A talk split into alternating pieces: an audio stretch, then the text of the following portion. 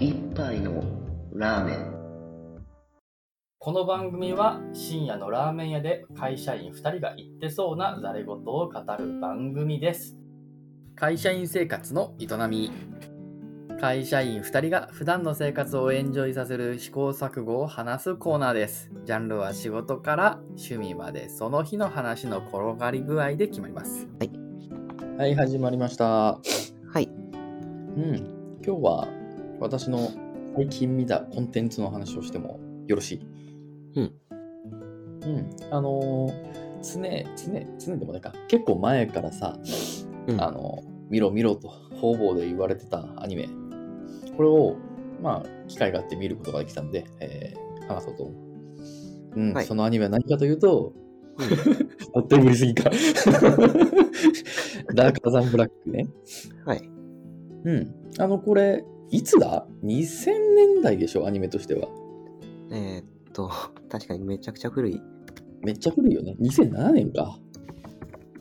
一期が、うん。そうなんだ、2007年だね。めちゃくちゃ古いね、これ。めちゃめちゃ古い。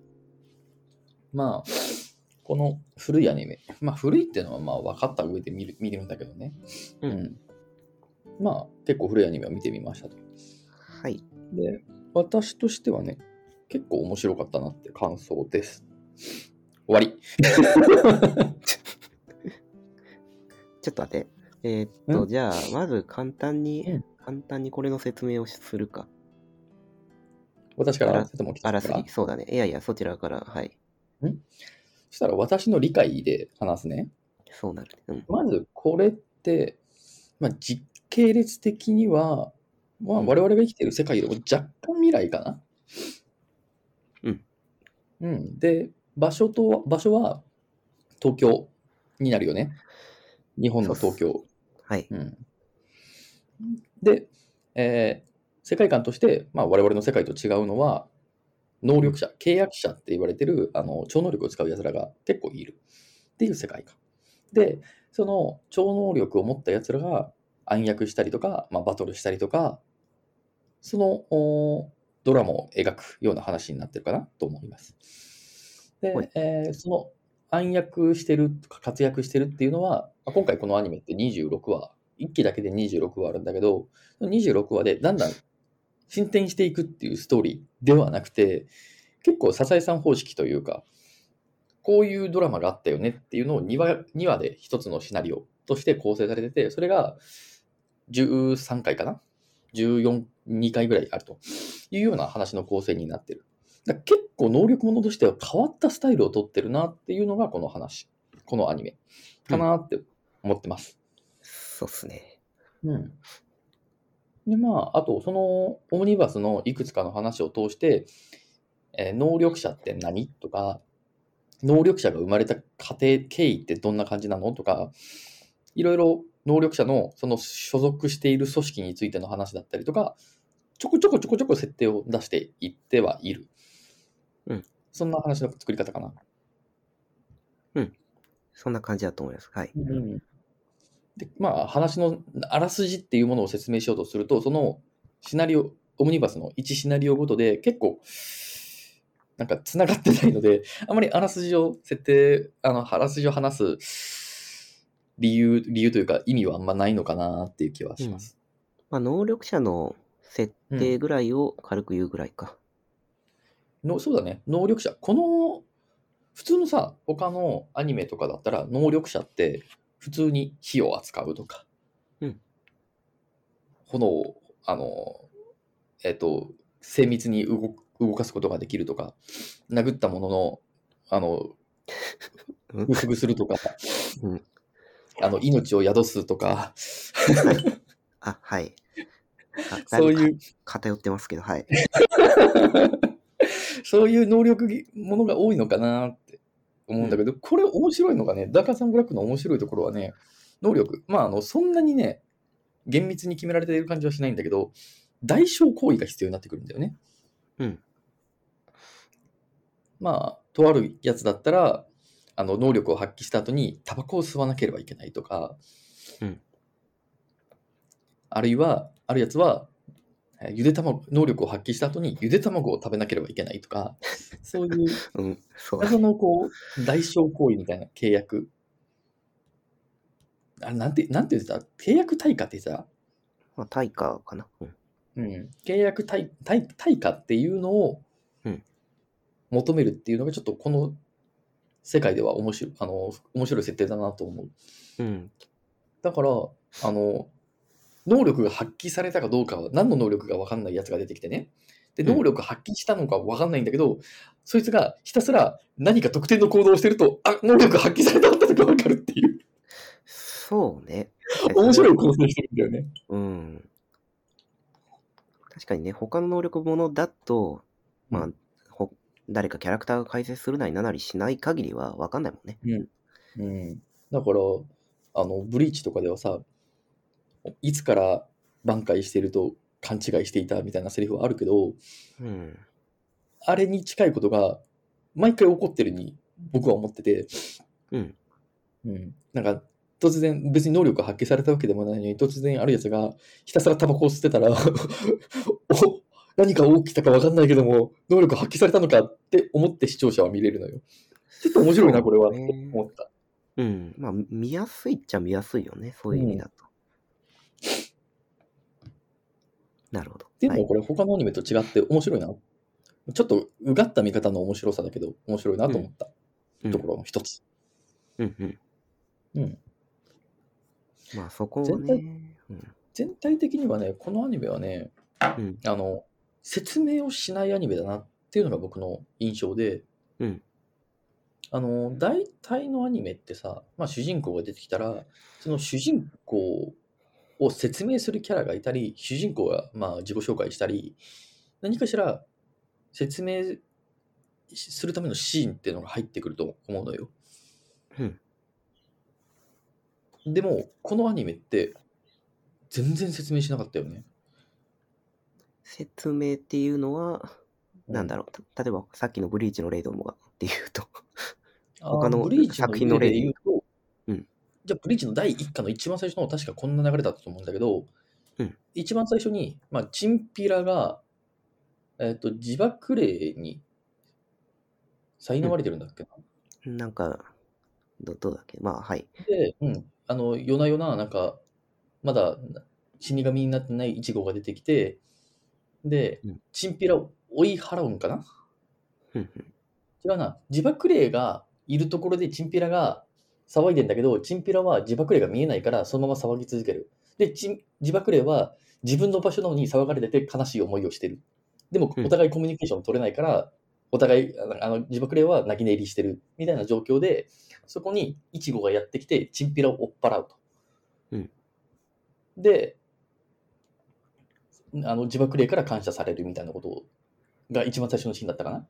うんうんその時に、あの、俺は死に幽霊の見える高校生2年生、高校生、黒崎一護だみたいなことを言ってた気がするんよ。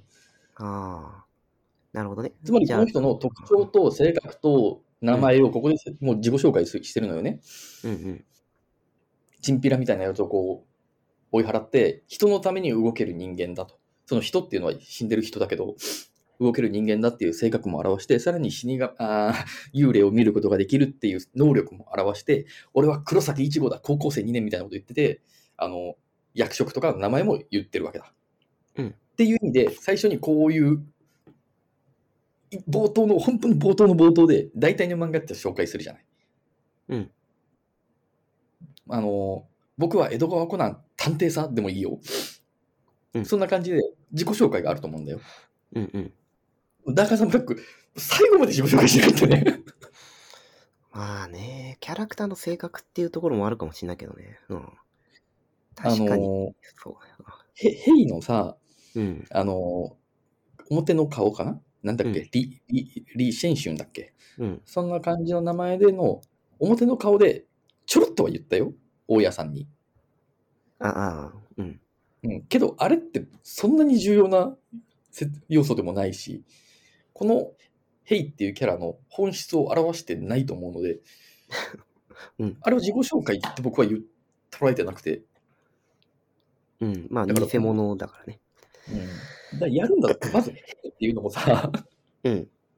あの、アニメしか見てない人間はさ、カタカナでヘイなんですよ。えーっと、うん。あれ、ネット上で検索したりとか、なんか別の書籍での知識を持ってたら、黒って書いてヘイって読むっていうのはわかるんだけど、ああ、そこで、確かにそれはね、わかんないと思う。うん。アニメだけしか見てなかったら、ヘイとかフォアンとか言ってて、インとか言ってて、な なんか、すごい雰囲気はするなとは思うけども、どんな字を書くのかって全くわかんないんだよね。わかんないね。うん。という感じで、ものすごい説明を嫌うんですよ、このアニメ。っうん。ていうのが、まあ、悪いところでもあるし、良いところでもあるかなと思ってて、うん。まあ、一番最初に、もう、このアニメってどんなアニメって話せって言われたら、最初に私は、すごい説明が少ないアニメですって 思った。うん。なるほどね。確かに説明か。まあ、でもささっきの能力の話で言うと、能力の説明って、はしてくれるんだっけ、あれちゃんと、それキャラによるか。キャラによるね。結構キャラによるね。なんかね、あれなその、指令が出るときにさ、なんかさ、あの、うんヘイが、うんなんか、情報部員というか、的な指令を受けるけど、うんその時にさ、なんか、説明、なんか敵の能力が〇〇で、みたいなところで、敵がどんな能力を持ってるかが明らかになることは、まあまあまああるけどね。まあまあさ、そうだね。それはちょこちょことあるね。うん。うん。ぐらいなんか。一番肝心の主人公の説明を最後までしない。最後になっても十分にしてるかどうかは怪しいっていう。あ、いや、そこはね、そう、物語の根幹に関わる部分だから、あの、つまり、こいつの能力が何なのかっていうのは、うんほ本質なんですよね、物あの物語の。うんうんだから確かにそれと絡めてるって意味でも説明できないっていうのはあるかもね。もう本当にね、全体的に説明を省きに省きに省きに省きに省いてるっていう アニメだなーって。それは別別に悪いことではないと僕は思ってる。それがただの特徴でしかなくて、良くも悪くも、この漫画漫画じゃねえや、アニメの特徴かなって。ただ、まあ、そのせいで、うん、キャラクターに感情移入するっていうアニメではなくなってる。そうだね。情報が出されてないから、うん、感情移入しようがない。うん。ただ、まあうん。あの、せなんていうかな、セリフが少ないから、想像で補うところが結構あって、うんその想像で補って、ニヤニヤするというか、まあこれは中二病だとは思うんだけどね。なるほどね。こういうふうな、ちょっとね、なんだろうな、中二病なんでしょ。中二病かな？そうね。全体的にね、なんかね、スタイリッシュに決める気はないのよ。必要最低限の説明をするみたいな感じの、スタイリッシュさは、毛頭考えてないアニメだと思う、これは。うん説明を急いで、好きな人に刺さればいいよね。骨太のアニメで一応設定、骨太の設定のアニメではあるけどね、みたいな。そんなことを考えてるんじゃないかなって気がします。うん。うんまああともう一つは、そうね。だからうん説明を省いてキャラクターに感情にできないってのはあるけど、うん。多分中二病っていう観点と関係があると思うけど、そのその分だけ、えーシナリオっていうか、その物事の運び、現象の方に目が行くよね。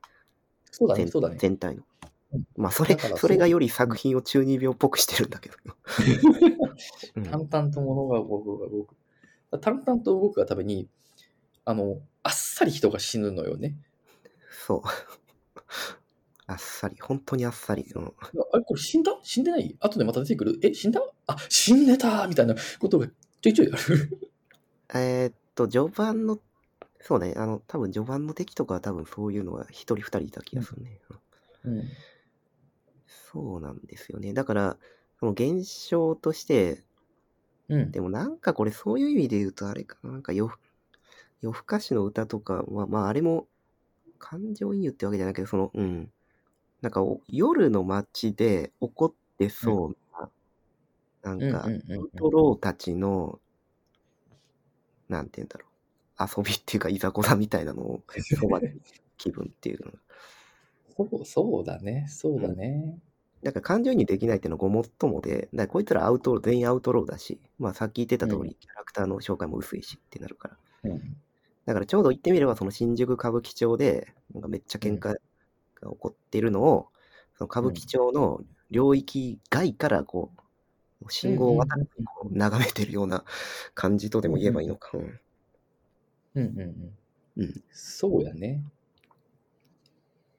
で、結構扱ってるテーマ自体が、その、難しいハイコンテキストな物語ではなくて、めちゃくちゃベタな物語ばっかりなのよ、これ。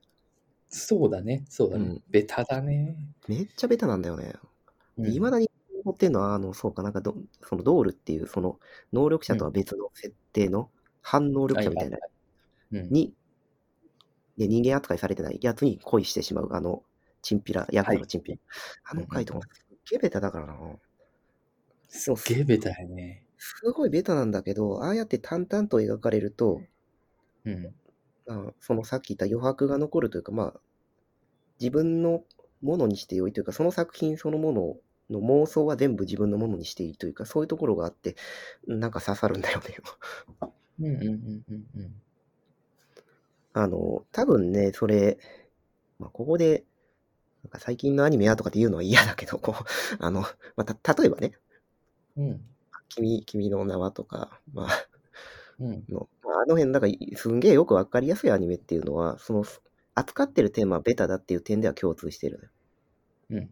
で、やり方が違うんだよね。その、視聴者、読者に対して、えーまあ、その主人公たちに対しての感情移入をさせる絆っていうのを作らせるっていう点は、これは違うんだよね。うんで、まあ、うん普通の君の名とか、まあ、そういう感じの、えー戦略。っていうか、映画ってふ普通そういう戦略を取るから、ね、画面の中と今の自分をつなげる。で、それによっうんて、仲間意識を内集団にさせて、内集団に対しての内集団 B 期を引き起こすっていう話なんだけど、うんこれは違うからね。あこいつらいつまで経っても内集団、僕らにとっての内集団にならないみたいな。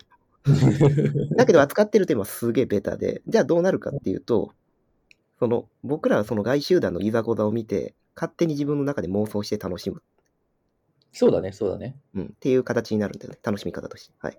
うんだからテーマがベタだったとしても、自分、そのベタなテーマを自分で、まあ無意識のうちにかわからんけど、おそらく調理してて、受け取り方として。うんうん。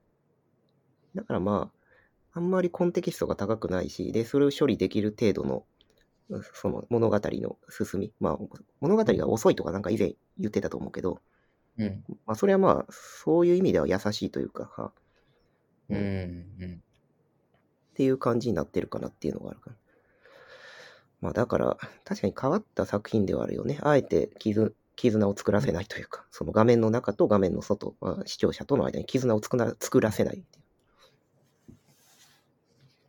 いやおしもううん、そうだよね。おしゃれです。鉄道不思議一言になるんだよな。そう、最初から最後まで。そうそう、それ不思議でしょ。だって本来人事になるような作品、てかこれは作品に限らないけど、人事っていうのは興味は生まないはずなんです。うん。だけどこれの場合はそうじゃなくて、えっと、扱ってるテーマがめちゃくちゃベタだから、それを見たときに自分事としてそれを捉えるというわけではないんだけど、早期のきっかけになってるのは間違いないね。うん。うん。うん。で、自分の中の物語を勝手に組み上げて自分で、あの、自己陶酔というか、まあ、あの、浸るというか、いう感じの設計になってるのかなって。まあ多分そんなこと考えてないと思うよ、そこまで。その、どういうふうにして視聴者の心を変えるのかとか、うんの、あの、風が吹けば桶屋が儲かるの理論とかね。うん。だけど、そういう側面があるかなと思う。うん。まあでも、うなんん。ていうかな。あの、他のアニメ、この監督が作ってる他のアニメ、うん結構あるんよ。てか、この監督結構、あの、古い監督なんですよね。ダーカザ・ブラック作ってる監督。うん。本当にね、昔の作品だと1989年のや、えーやわらとかさ、やわらちゃんのあの銃のそうそう。うんあのあたりの演出から仕事をしてる人なんですよね。うんで、僕はこの、まあ、その作品リストをバーって見たときに、まあ、大体のやつは見てないんだけど、まあ古すぎるからな。うん2003年のね、ウルフズ・レインっていう、これもボンズの作品なんだけど、うんこれ、すごく後味が似てるのよ、このダーガザ・ブラックと。うん。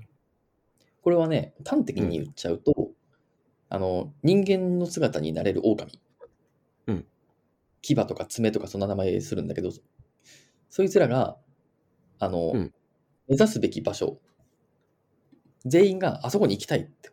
なんだっけ、その、なんか、目指すべき場所が楽園とか呼んでた気がするんだけど、うん。そこに行くっていうだけの話。で、行く途中で、まあ、例えば、あの、メス犬見つけて、そことちょっと恋仲になってみたりとか、うんそういう、ちょっとしたベタな話が淡々と描かれるっていう話。うん、なるほど。まあ確かに似てるよね。ベタな話だけどうん、しかし突き放すというか、あくまで外集団として僕らは傍観者というか、うん。てかむしろ突き放してるよね。うんうん結構似てる、これが本当に似てるなーって思うんだよね。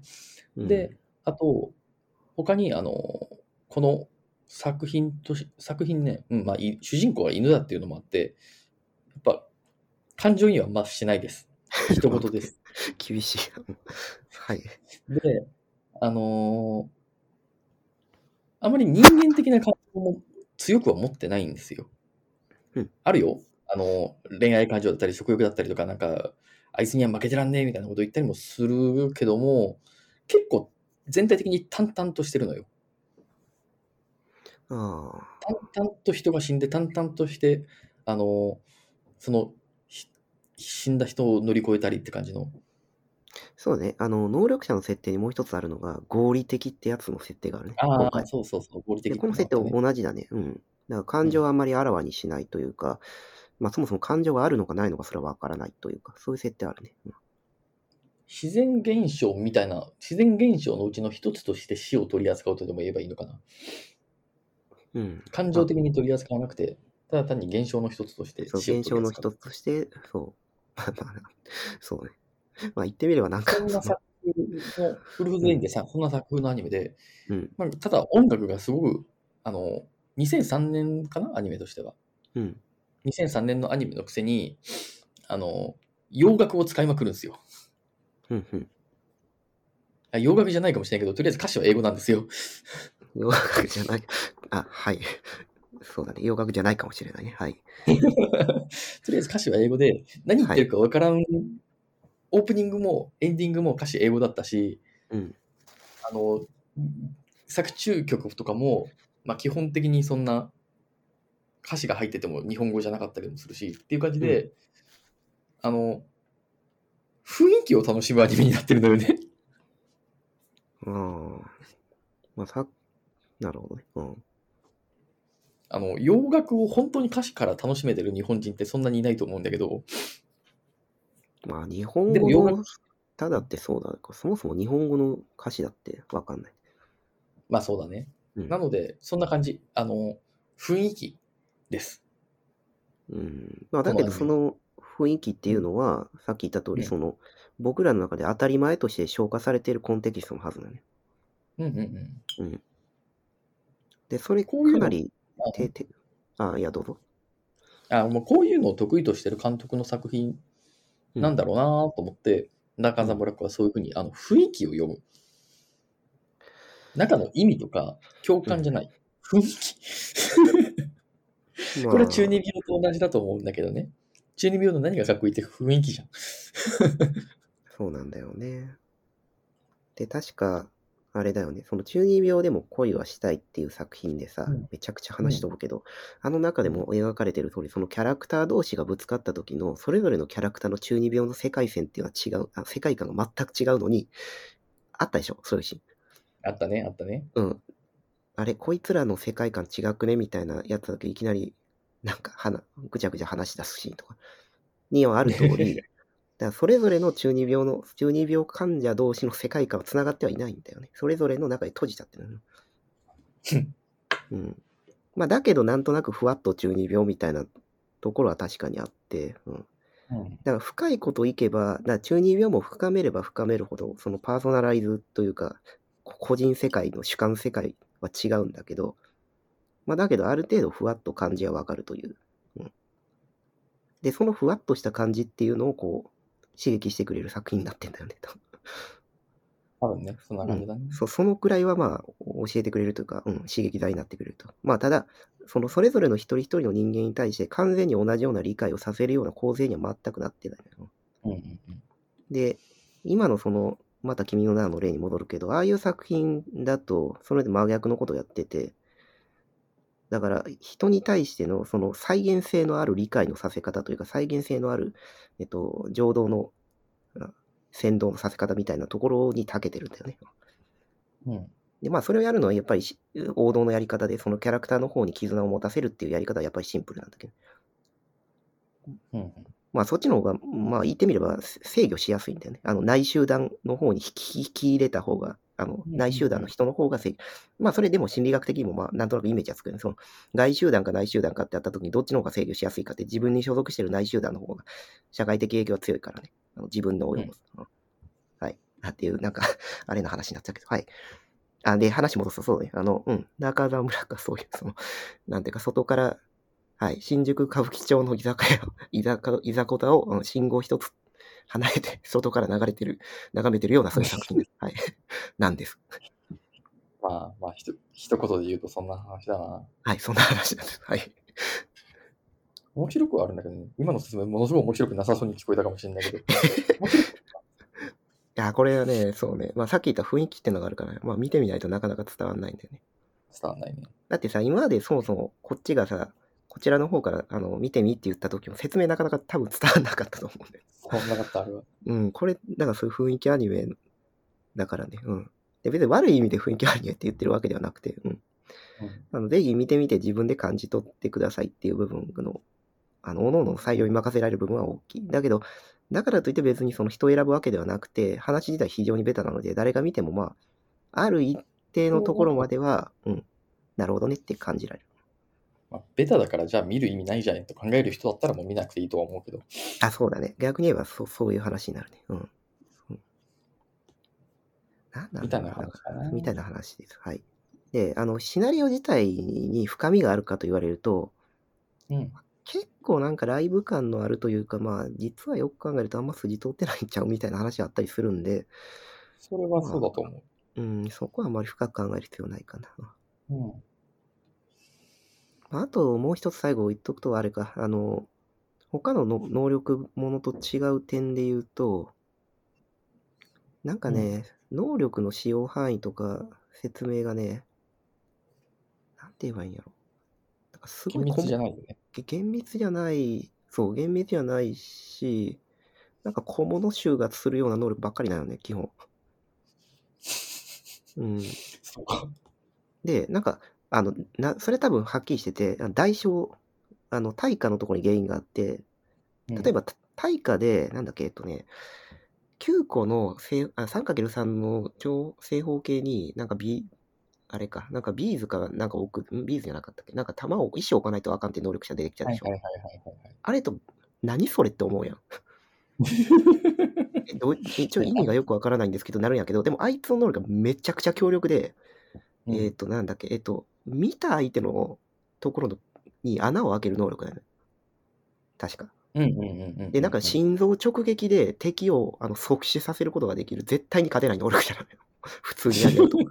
めっちゃ強いはずなんで。で、多分他の作品とかで出てきてたら、圧倒的強さを誇る 能力者ランあのランキングになってるはずなんだけど、なんかダーカーザンブラックで見ると、その対価があるせいですっげえ小物集がして、うんうんうんまあ、そういう点で、その、なんていうんだな、多分能力のランキングとかっていうのはあまり考えさせないようなことにもなってて、まあ、そこもちょっと変わってるかなっていうところはあるね。うんまあ、強い弱いとか意識させられなかったね。うんまあ、概念が曖昧曖昧っていうところもあるから、余計にね。うんうん。はい。じゃあ、そんな感じなんで、はい。まあ、だから、あれですよね、その、歌舞伎町で能力バトルものをやってるのを、あの、信号一つ先から見ているような作品ってことね。はい。そやな。そやな。はい。結構いいようなのがちょっと悔しいな。はい、じゃあ、以上です。はい。以上です。お疲れ様でした。はい。